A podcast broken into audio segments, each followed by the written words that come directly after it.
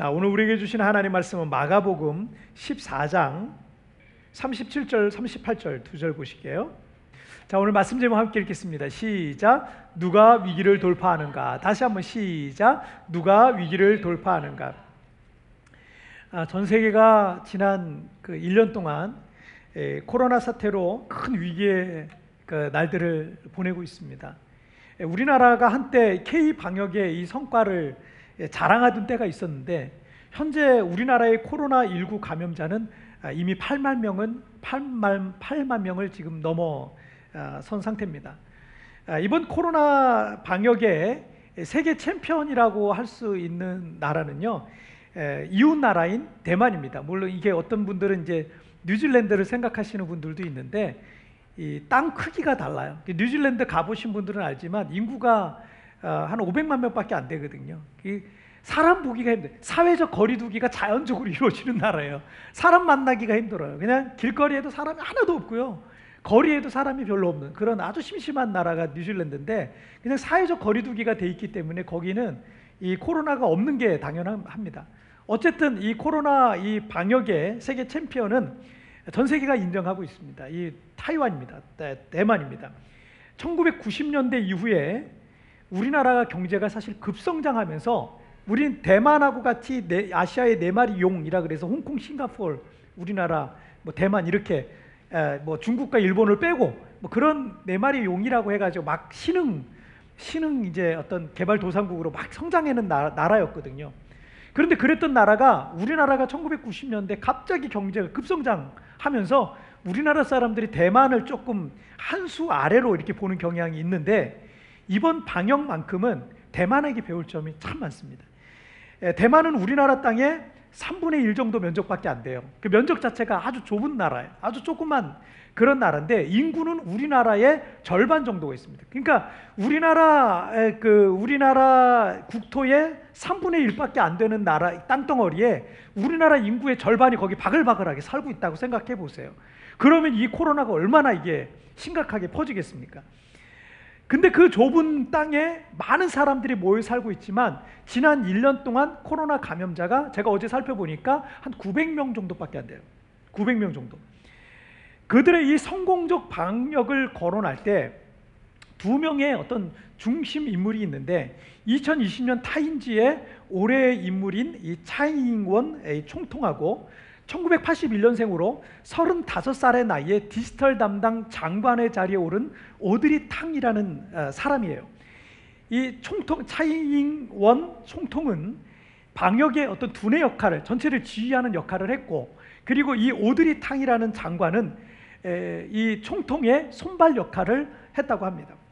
지난 12월에 우리나라의 유력 일간지인 유력 일간지에서 이 오드리 탕 이름이 너무 어려워요. 오드리 탕 장관하고 영상, 화상으로 인터뷰를 한 내용이 신문에 실렸어요.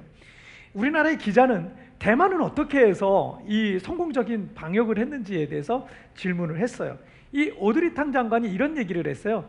우리는, 우리는 오늘을 2004년부터 준비했다는 거예요. 지금의 이때를 위해서 2004년부터 준비했다는 거예요. 2003년에 전 세계에 사스 바이러스가 돌 때 대만은 마스크조차도 제대로 준비되어 있지 않아서 크게 피해를 입은 나라 중에 하나였습니다. 그것을 교훈 삼아서 그때부터 마스크 사용에 대한 국민들의 의식을 개선했고 이 디지털 디지털 장관이라고 그러잖아요. 그래서 이 어플리케이션을 깔아가지고 그 어플리케이션을 통해서 마스크가 어디에 있는지 여기서 마스크를 어디에서 주문을 하잖아요. 그럼 거기 가서 내가 찾기만 하면 되는 이런 어떤 어플리케이션 통해서 마스크 대란 사태가 있지 않았, 않았, 않았다 그래요. 누구든지 눈에 보이는 백신은 이 마스크만 쓰면 된다. 이거를 홍보를 너무너무 잘한 거예요. 그래서 마스크를 그렇게 의식을 국민들의 의식을 개선했고 바이러스 창궐을 앞두고 마스크 대량 생산을 이미 준비하고 있었고 중국을 비롯한 국경을 모두 차단해 버렸어요. 이 사스 때 경험을 했거든요. 그래서 아예 그냥 중국 사람들 못 들어오게 대륙으로부터 못 들어오게 아예 차단을 해버리고 바이러스로부터 대만을 방어했다는 겁니다. 그래서 지금 대만은 인구 2천만 명 이상의 그 국가들 중에 경제 성장률이 지금 다 마이너스, 전 세계가 다 지금 다 마이너스거든요. 그런데 대만만 3%예요. 경제 성장률 이 코로나 시국에 3%, 전 세계 1위입니다. 전 세계 1위. 대단하죠. 바이러스가 대만만 피해간 게 아니에요. 전 세계 모두가 위기의 날을 맞고 있을 때 대만은 장차 올 어떤 바이러스의 창궐을 철저하게 준비를 했고 지금 그들은 이 위기를 돌파해 가고 있는 겁니다. 오늘 이 마가복음 14장의 본문은 예수님께서 십자가를 지시기 바로 전날에 있었던 사건을 배경으로 합니다.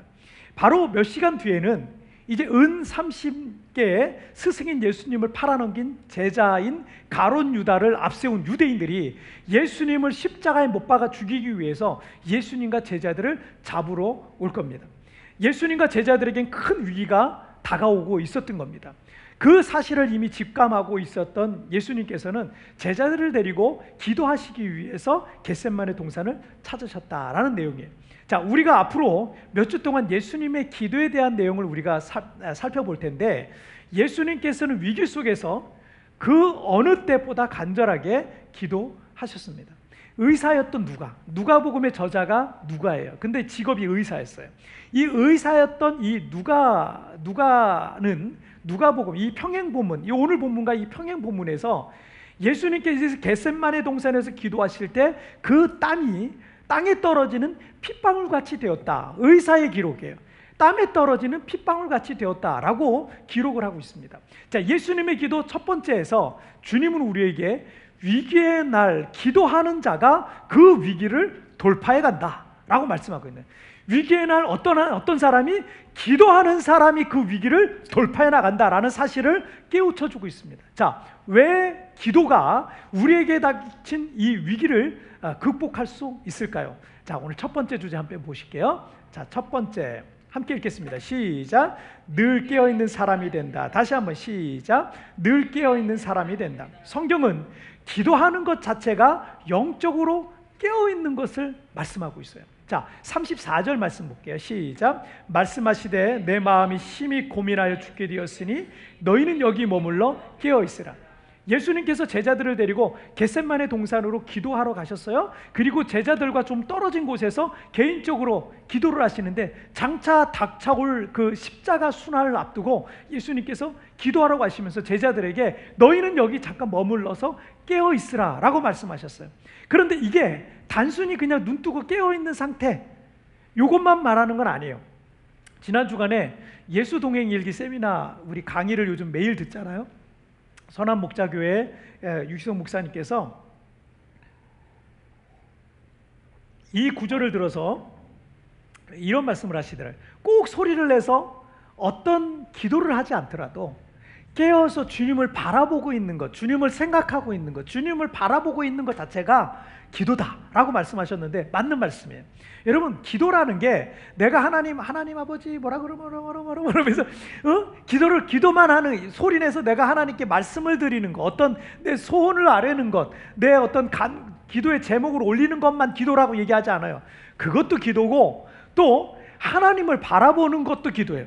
계속 주님을 생각하고 주님을 바라보고 주님의 뜻을 구하고 생각하는 것. 그 다음에 잠잠히 주님의 음성을 기다리는 것. 그것도 그런 모든 것들이 다 기도에 포함되어 있다. 그 내가 꼭 말로 기도 못해도 괜찮아요. 근데 내가 주님을 바라보고 있고 주님을 생각하고 있고 하나님 이건 어떻게 하면 좋을까요? 하고 물어보고 또 하나님이 뭐라고 말씀하시는 내면의 소리를 좀 들어보려고 노력. 이 모든 것들이 다 기도다라고 생각하시면 돼요. 자 그리고 어, 오늘 본문 37절에서 오늘 본문 37절에서 어, 함께 읽겠습니다. 시작. 돌아오사 제자들이 자는 것을 보시고 베드로에게 말씀하시되 시모나 자느냐? 내가 한 시간도 깨어 있을 수 없더냐라고 말씀하셨어요. 자, 예수님께서 제자들과 좀 떨어진 곳에서 땀이 핏방울이 되도록 간절하게 기도하시다가 제자들이 있는 곳으로 돌아왔더니 그들이 모두 졸고 있었어요. 주님께서 답답하고 안타까운 마음에 시모나 자느냐 내가 한 시간 동안도 깨어 있을 수 없더냐라고 안타깝게 탄식하면서 책망하시는 거예요.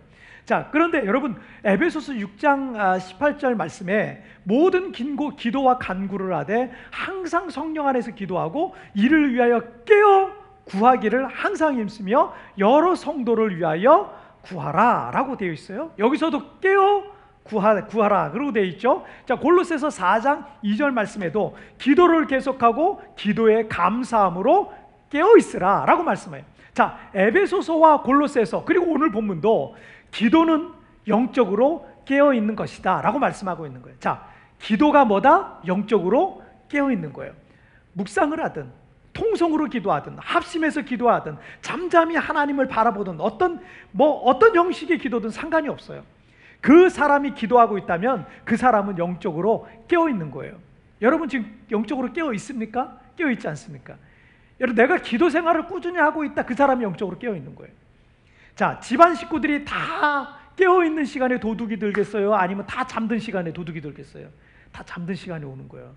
도둑은 집안에 사람이 아무도 아, 다 잠든 그 깊은 새벽에 몰래 그 집에 들어와서 귀중품을 다 훔쳐가는 거 아니겠습니까? 여러분 고대 이 그리스와 트로이 간의 전쟁 이야기 중에 있었던 트로이 목마 이야기를 잘 아실 거예요. 10년 동안 그리스가 대군을 이끌고 와서 트로이를 상대로 전쟁을 계속 벌여왔어요. 그런데 이 트로이 성 자체가 워낙 함락하기가 힘들어서 10년 동안 전쟁을 했는데 성 안에 들어갈 수가 없는 거예요. 그리스에서는 이제 전쟁을 포기해야 할 만한 그런 한계에 부딪혔습니다. 군사들도 다 지쳐버렸어요. 그런데 하나의 꾀를 냈죠. 그래, 그래서 그리스군이 바퀴가 달린 이 거대한 이 트로이 목마를 만들어서 그 안에 30명의 정예군을 숨기고 목마를 성 밖에 덩그러니 남겨두고 마치 자기들이 다 철수하는 것처럼 그렇게 다 철수를 하게 됩니다. 하지만 저 다른 곳에 숨어 있었던 거죠. 자, 그리스 대군이 10년간의 전쟁을 포기하고 철수하는 모습을 보고 트로이 사람들은 이 전리품으로 거대한 목마를 이 성 안으로 끌고 들어와요. 그리고 축하연을 열고 모두 술에 취해 잠들게 됩니다. 그날 밤 목마에 숨어 있었던 그리스 정예군 30명이 나와서 성문을 열고 10년 동안 잘 싸워온 트로이는 그날 밤 완전히 그리스군에 의해 멸망하게 됩니다. 트로이는 졸다가 잠자다가 망한 거예요. 가족들이 다 잠들었을 때 도둑이 드는 거고 10년 동안 잘 지켜온 성도요 잠자는 이게 모두가 깊이 잠들었던 그날 밤에 10년 동안 잘 지켜온 게 한 번, 한 번에 무너져 버린 거예요. 진짜 위기는요, 큰 문제가 있을 때가 아니에요. 평안하다, 안전하다, 괜찮다, 잘하고 있다, 아무 문제가 없다라고 생각하면서 영적으로 내가 방심하고 있을 때가 사실은 가장 큰 위기입니다. 신앙생활도 뭔가 어려움이 있고 기도 제목이 많을 때는요, 성령이 충만해요. 하나님을 더 사랑하고 더 가까이 하는 경우가 많아요. 도리어 아무 문제도 없고 어려움도 없고 뭐 돈도 잘 벌고 남편 뭐뭐 뭐 남편이나 아내도 문제가 없고 아이들도 특별한 문제가 없다고 생각하면 기도도 하지 않고요. 영적으로 나태해지게 됩니다. 그런데 그때 도둑이 들어서 내 소중한 걸 다 훔쳐가는 거예요. 내가 그때 영적으로 잠자고 있으면요. 어느 순간 그 도둑이 들어와서 훔쳐가는 거예요. 그동안 내가 오랫동안 기중이 지켜왔던 것 있잖아요. 이걸 내가 잠든 사이에 뺏겨버리는 거예요. 그래서 문제가 없는 게 사실은 더 큰 문제일 수 있어요. 하지만 어려움이 있을 때는 영적으로 어떻게 깨어날 수밖에 없는 거예요. 갑자기 중병이 걸리거나 직장을 잃게 되거나 사업 장문을 닫게 되거나 그럼 어디 하나 불러주는 데도 없고 않은 사람도 없고 그 전에 그렇게 바쁘던 사람도 할 수 있는 게 없게 돼요. 그래서 기도하게 되고 하나님 말씀 앞에 머무는 시간이 점점 길어집니다. 그리고 그는 하나님과 더 친밀해지고 영적으로 더 깊어지고 영적으로 늘 깨어 있게 되는 거예요. 여러분 시편 127편 1절에서 아, 여호와께서 집을 지키지 아, 여호와께서 집을 세우지 아니하시면 세우는 자의 수고가 헛되며 여호와께서 성을 지키지 아니하시면 파수꾼의 깨어 있음이 헛되다라고 했습니다. 이 정도면 이 정도 성공했으면 내가 괜찮겠지. 사회적으로 이 정도 지위에 있고 이 정도 연봉을 내가 받고 이 정도 돈을 모았으면 괜찮겠지라고 생각하는 사람들이 있을 수 있는데 여러분 그거 한 순간이에요. 하나님께서 하루아침에 그 모든 것들을 불어버리실 수도 있고요. 예상치 못했던 갑작스러운 환란으로 한순간 모든 걸 다른 사람한테 뺏길 수도 있는 거예요. 여러분 우리가 유명한 정치인이든 뭐 유명한 뭐 사업가든 유명한 뭐 연예인이든 여러분 그들이 하루아침에 몰락하는 거 우리가 뉴스를 통해서 매번 보고 있, 있잖아요. 너무너무 많이 보고 있어요. 너무너무 많이 보고 있어요. 그들이 하루아침에 몰락하는 모습을 우리가 매번 보는데도 그게 저 사람의 일이지 내 일이 아니라고 생각하고만 있는 거예요. 무슨 얘기냐면 하나님께서 그 집을 세우지 아니하시면 여호와께서 그 성을 지키지 아니하시면 아무 소용이 없다는 거예요. 우리가 그래서 정신을 차려야 되는 겁니다. 집안에서 누군가 한 사람은 깨어 있어야 돼요. 교회에서 누군가는 깨어 있어야 돼요. 기도가 우리를 영적으로 깨어 있게 하는 겁니다. 그래서 가정에서 누군가는 늘 깨어 기도해야 되는 거고요. 여러분이 깨어 있지 않으면 남편이 지금 망하는 길로 들어가는데 그걸 막지 못하고 함께 망하는 거예요. 자녀들이 망하는 길로 들어서고 있는데 엄마가 되어서 아빠가 되어서 영적으로 무감각해져 있고 기도를 하지 않고 있으니 그걸 그대로 보고만 있는 거예요. 그게 망하는 길인지 아닌지도 몰라요. 둔감해져 가지고. 깨어 있어야 도둑이 오는 것도 막을 수 있고 깨어 있어야 하나님의 뜻도 깨달을 수 있는 겁니다. 깨어 있어야 가정을 지킬 수 있고 자녀들을 지킬 수 있고 교회를 지킬 수가 있는 거예요. 나는 아무 문제가 없다고 기도를 게을리 하지 마십시오. 기도할 제목이 없다고 영적으로 졸고 있다가 다 망하는 겁니다. 깨어 있는 사람이 위기를 돌파해 나갈 수 있는 겁니다. 자녀들이나 다른 가족들이 기도하지 않으면 지금 이 말씀을 듣고 있는 여러분들이라도 기도해야 되지 않겠습니까? 주님, 제가 우리 가정의 기도의 제사장이 되겠습니까? 제가 우리 가정의 기도의 제물이 되겠습니다. 여러분 그렇게 오늘 결단하시기를 주님의 이름으로 축복합니다. 자, 우리 두 번째 주제 보실게요. 함께 읽겠습니다. 시작. 시험을 이기는 사람이 된다. 다시 한번 시작. 우리가 예수님을 믿고 살아간다고 해도 시험과 시련은 언제든지 올 수 있어요. 예수님께서 이 땅에서 공생을 살아가시는 동안 어딜 가나 환영받고 대접받았던 게 아니에요. 예수님의 고향에서도 인정받지 못했어요. 예수님을 미쳤다 그랬어요. 귀신 들렸다 그랬어요. 박해를 했어요. 핍박을 했어요. 심지어는 벼랑 끝에 예수님을 몰고 가서 예수님을 벼랑 끝으로 그냥 밀어서 넘어뜨리려고 했던, 떨어뜨리려고 했던 그런 사람들이었어요. 그리고 마지막에는 아무 죄도 없음에도 불구하고 사람들에게 붙잡혀서 온갖 고초를 겪고 결국 십자가에서 달려 죽으시기까지 하신 겁니다. 시련과 시험과 고난과 환란은 누구에게나 올 수 있습니다. 그리고 지금도 우리는 그 시련 속에 있습니다. 자, 그런데 여러분 38절 말씀을 한번 보실게요. 읽겠습니다. 시작. 시험에 들지 않게 깨어 있어 기도하라. 마음에는 원이로되 육신이 약하도다 하시고 예수님께서 땀이 핏방울이 되도록 간절히 기도하신 후에 제자들에게 돌아와 보니까 다 잠자고 있었죠? 예수님께서는 뭐라고 말씀하세요? 제 얘들아 시험에 들지 않게 깨어 있어 기도하라. 예수님께서 여기에서 중요한 원리 하나를 가르쳐 주고 계시는데 시험과 시련과 고난과 환란은 누구에게나 누구나 겪을 수 있는 것인데 그 시험을 이기는 사람은 깨어 있는 사람이라는 거예요. 깨어 있는 사람이 그 시험을 이길 수가 있다는 거예요. 그래서 시험에 들지 않게 깨어서 기도하라라고 말씀하시고 있는 거고요. 반대로 기도하지 않는다는 건 뭐예요? 시험에 들 수 있다는 얘기예요.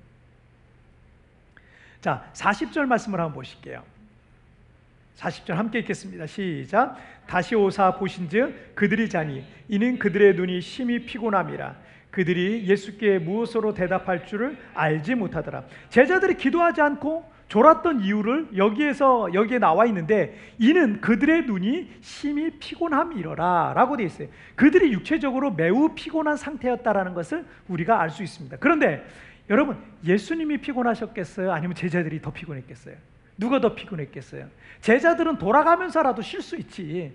예수님은 사람들 만나고 사람들 치료하고 또 앞으로 이 감당해야 될 그 엄청난 그 십자가의 영적 긴장을 조금도 늦출 수가 없으셨을 겁니다. 예수님께서 갖고 계신 이 피로도는 매우 컸을 것이다라고 우리가 짐작해 볼 수 있어요. 자, 여기서 육체와 영이라는 것을 지금 대비하고 있는데 제자들은 육체적인 피곤함이 영을 눌러버린 거예요. 그런데 예수님은 영이 육체의 피곤을 눌러버린 거예요. 자, 육체는 육체는 마음과 정신을 지배합니다.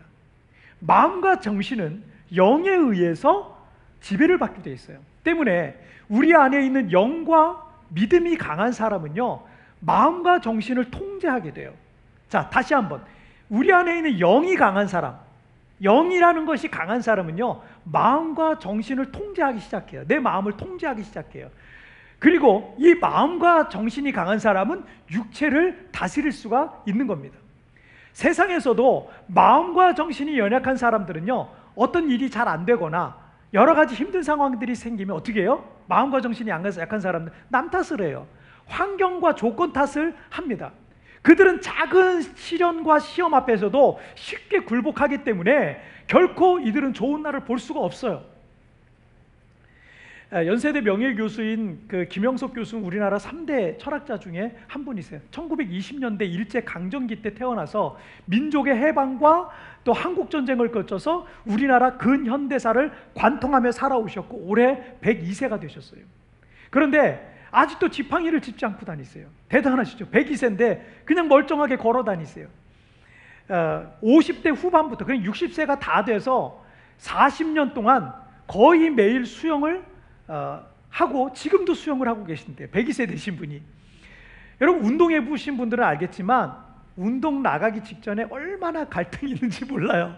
할까 말까에 대해서 얼마나 갈등을 하는지 몰라요. 여러분 운동해 보신 분들은 아시겠지만 정신력이 강한 사람이 운동도 열심히 해요.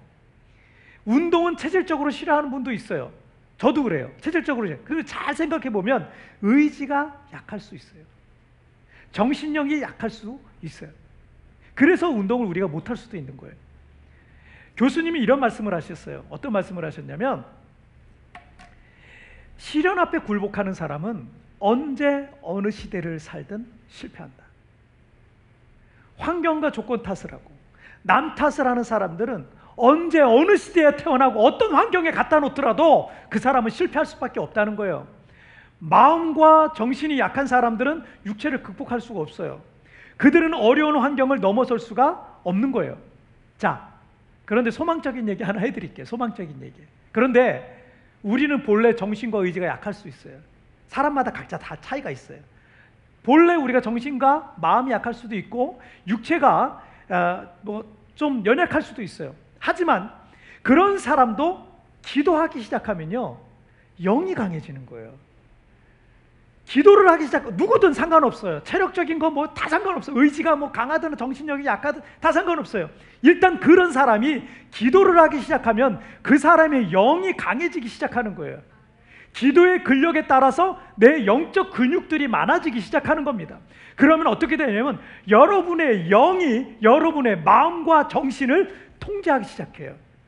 그리고 이 여러분의 그 마음과 영, 영이 예, 마음과 정신과 영이 강해지잖아요. 결국 그것이 여러분의 육체를 다스리고 내 앞에 시험이 왔다, 시련이 왔다, 어려운 환경이 왔다, 장애물이 왔다. 그런데 영과 마음과 정신이 강한 사람은요, 이걸 극복하기 시작하는 거예요. 이걸 통제하기 시작하는 거예요. 이걸 변화시키기 시작하는 거예요. 그래서 기도가 중요한 거예요. 기도하는 사람의 영은 점점 더 강해집니다. 기도하는 사람은 환경에 굴복하지 않습니다. 기도하는 사람은 시련과 시험을 능히 이기는 것입니다. 기도하는 사람은 다 위기를 돌파해 나가는 것입니다. 왜냐하면 기도할 때 하나님께서 그를 붙들고 계시는 걸 느끼는 거예요. 기도할 때 하나님이 그 사람을 위로해 주세요. 어루만져 주세요. 기도하는 사람에게 하나님의 음성이 들렸어요. 위로의 말씀이 들리고 하나님의 약속의 말씀이 들리는 거예요. 주님의 도움과 구원을 경험하게 되는 거예요. 기도하는 사람은 내가 할 수 없었던 것을 가능한 것으로 만들게 될 것입니다. 지난 1년 동안 우리는 코로나로 인해서 큰 시련 속에 살아가고 있습니다. 처음에는 무엇을 어떻게 해야 될지 몰라서 불안 속에 그냥 시간을 허비하면서 우리가 살아오기도 했어요.